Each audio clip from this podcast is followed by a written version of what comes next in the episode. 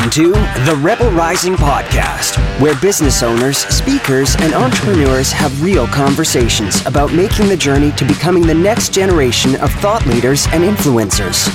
This is the place to take a stand in your industry, get messy with your message, slay your mindset demons, and grow a profitable business that allows you to make a bigger impact while doing more good.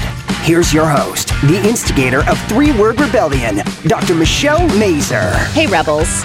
Do you think that you are your message?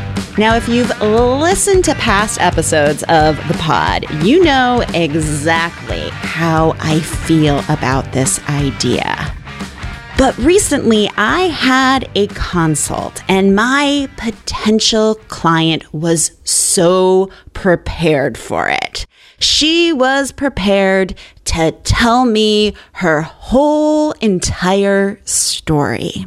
And as our discovery call progressed, I asked her why she was telling me all of this. Like, why was her backstory important for me to know in order to help her with her messaging. And she just paused and said, Well, isn't this how you find my message?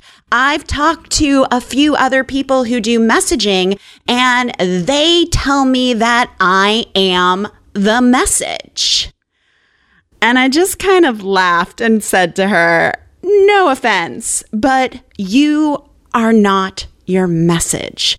Other people cannot spread you. A message that matters to your audience is about your audience.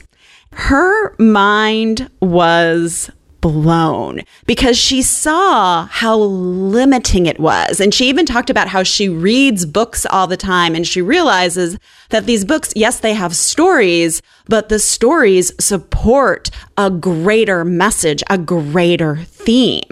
But what it allowed me to see is that there are two schools of thought for finding your message. There is the self centered school and the audience centered school. And yes, self centered is a play on words. But in this episode, I want to dive into both of those and when it can be helpful to have that deep dive into your life and when you need to focus on being audience centered in your message. So let's talk about the self centered message. This type of message comes from your experience. So if you were working with a messaging professional who wanted to help you find your message, what they would do is they would interview you about everything that was happened in your life. You would tell all of your stories and your secrets. And from that, they would piece together what your message is all about. Now, this type of messaging, it would be great if you were writing a memoir or if you are famous and people know you and are curious about your life, or if you've accomplished something that no one has ever done before and you're blowing people's minds with that accomplishment. It's great for that. However, running a business, seeing yourself as an expert, as a thought leader, as a change maker in your industry, the issue with that type of philosophy, the self centered message philosophy, is that yes, you are the center of your message. You have made your business the transformation you provide all about you. But here's the deal. In business, people are looking for a guide. We're looking for someone to solve our problems or help us along our own journey when we're constantly telling our own story as the central focus of your message, because there is definitely a time where storytelling and telling your story is important. But it's not the message that you're leading with because people want a guide. They want to know that you can help them. And when you're using self centered messaging, they're basically saying, like, wow, cool story. Now I hope I can find someone who helps me with my thing. And the other issue that I have with this is around trauma. I don't feel that it's necessary to splunk around in your trauma or the stories or the things that have happened to you in your life to find your messaging. Why do you need to re traumatize yourself to find the message? And not only that, when we share from that space of our deepest, darkest secrets and our stories, it can be triggering for our audiences. And we are asking them to hold space for the things that happened to us. For me, that's a big issue is asking your audience to hold space for this traumatic story when it may be very triggering for them. So what's useful about this is yes, figuring out which parts of your story you should be telling to connect with your audience. I think that is key, but it is not the message. You are not the message. You support the message. You are the steward of the message. So now let's talk about this from the way that I approach messaging, which is the audience centered message approach. Everything I've ever done in my business is always in service to the audience, to your clients, to your customers. And this type of messaging comes from what you stand for and comes from the lessons you learned. And yes, that might have to do with your story, but it's not your story. It's the moral of the story.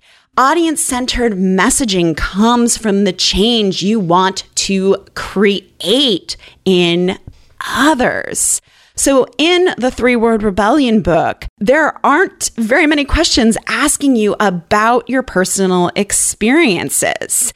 I mean, in the messaging intensive, I do talk about signature storytelling, and that's to support your three word rebellion, your customer journey, but it's not the center or the heart of it.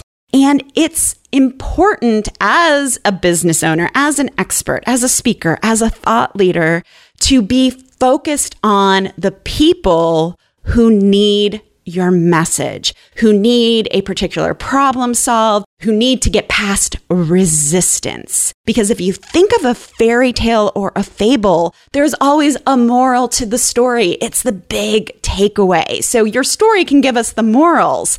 And that's where a message can come, but it's not the story itself. The big benefit of having an audience centered message is that people are likely to talk about your message because it is about them. They can have conversations about it. They can talk about, hey, I just saw this great video and this is what the person was saying. And so they're spreading that message for you because it feels so relevant to them. And this way of doing messaging, it's infinitely scalable because it's not reliant on you to spread your message because I have this weird belief that your message is out there doing its own thing. Like the three word rebellion is out there doing its own thing. It's impacting people every single day.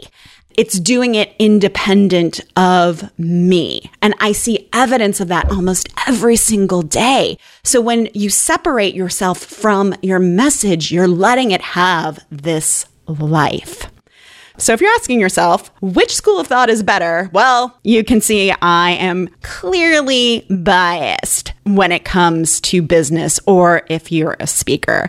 I always think your audience should be at the center of all of your messaging. It should matter for them. But really, it's up to you to decide what works for you because it always is up to you. However, if you do decide that you want an audience centered message, then let's talk about creating that so that you can start your 2020 strong and be strategic about growing your audience, building your business, increasing your income, and reaching more people. I would love to have a discovery call with you to talk about the three word rebellion messaging intensive. And all you have to do for this call is to bring all of your ideas to me. We'll see if this is the right next step for your business. So you can book a call to work on your messaging that's going to carry your business forward for the next three to five years and beyond at 3wrcall.com. That's the number 3, wrcall.com. If you're a business owner or speaker, it's imperative that you put your audience at the center of your message. The message needs to matter to them as well as you. Thank you so much for listening to the Rebel Rising podcast. If you enjoyed the show and find it valuable, please rate and review us on iTunes, Google Play, or wherever you get your podcasts. When you leave us a review, you help more people find the show. For more information on working with me on your three word rebellion messaging or your keynote speech and speaker marketing, go to drmichellemazur.com. See you next time, Rebel Riser.